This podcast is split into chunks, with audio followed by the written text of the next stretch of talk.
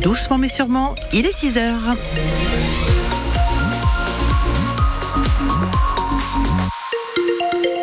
Un point météo, et eh bien comme je le disais, c'est du gris hein, encore pour aujourd'hui. Euh, vous voyez la journée d'hier, eh ben on a exactement la même, pas de soleil, pas de pluie non plus. Les infos avec vous Manon, après la manifestation des irrigants de la Vienne, les mises en cause répondent. Oui, on vous en parlait hein, la semaine dernière. L'ADIV a dénoncé devant les grilles de la préfecture une étude menée sur les futurs volumes d'eau prélevables dans le Clin. Selon l'association, elle est à charge contre les irrigants et ne prend pas en compte leurs revendications. Cette étude, elle a été réalisée par l'établissement public territorial du bassin de la Vienne et il conteste ces, ces accusations. Son président Jérémy Godet explique ce matin sur France Bleu Poitou avoir suivi un protocole scientifique. Nous avons répondu à un protocole qui a été partagé, validé par la commission locale de l'eau, qui répond à des exigences et qui utilise des méthodes scientifiques éprouvées. À partir de là, les résultats ne satisfont pas la DIV, mais euh, ce n'est pas le PTB qui est euh, responsable de la situation. Et puis la deuxième chose, il y a des insinuations qui disent que nous n'aurions pas pris en compte les avis des irrigants, ce qui est faux à peu près 30% des remarques d'ailleurs de la DIV ont été intégrées à l'étude. Et quand elles n'ont pas été intégrées à l'étude, c'est parce qu'elles remettaient en question justement de façon substantielle le protocole qui était appliqué ou parce que euh, il y avait des avis divergents. Et en fait, le nœud du sujet, c'est que les résultats euh, ne conviennent pas à la DIV, elle veut changer la méthode, elle veut changer le protocole. C'est ce à quoi nous, nous résistons. Jérémy Godet au micro de Clément Tricot. Un peu plus d'une semaine après le décès d'un chauffeur routier à Châtellerault, dans la nuit du 28 au 29 janvier, le parquet de Poitiers confirme en ce début de semaine que la mort est bien naturelle. La police avait retrouvé cet homme de 60 ans dans son camion près du péage nord de la ville de Châtellerault, prévenu par son employeur qui s'inquiétait de ne pas avoir de nouvelles. Si vous êtes dans les Deux-Sèvres, sachez que la nationale 149 risque d'être bloquée ce matin à hauteur de Partenay. Les artisans du BTP se mobilisent, veulent alerter sur leur situation.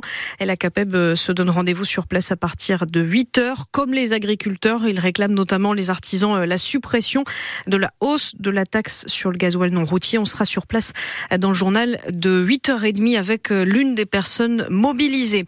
Autre mobilisation aujourd'hui, celle des enseignants. L'intersyndicale appelle à une grève toute la semaine dans le Poitou. Il ne devrait pas y avoir de grosses perturbations dans les classes. Deux ou trois établissements tout de même pourraient fermer à Poitiers aujourd'hui.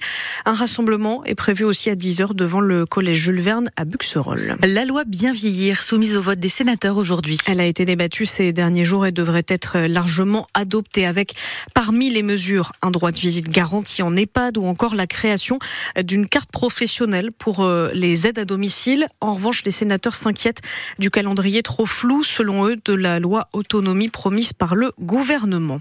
Des réactions euh, politiques en cascade après l'annonce du cancer du roi Charles III en Angleterre. Emmanuel Macron lui souhaite un prompt rétablissement quand Richie Sunak, le Premier ministre britannique, lui adresse ses meilleurs voeux au nom du pays tout entier.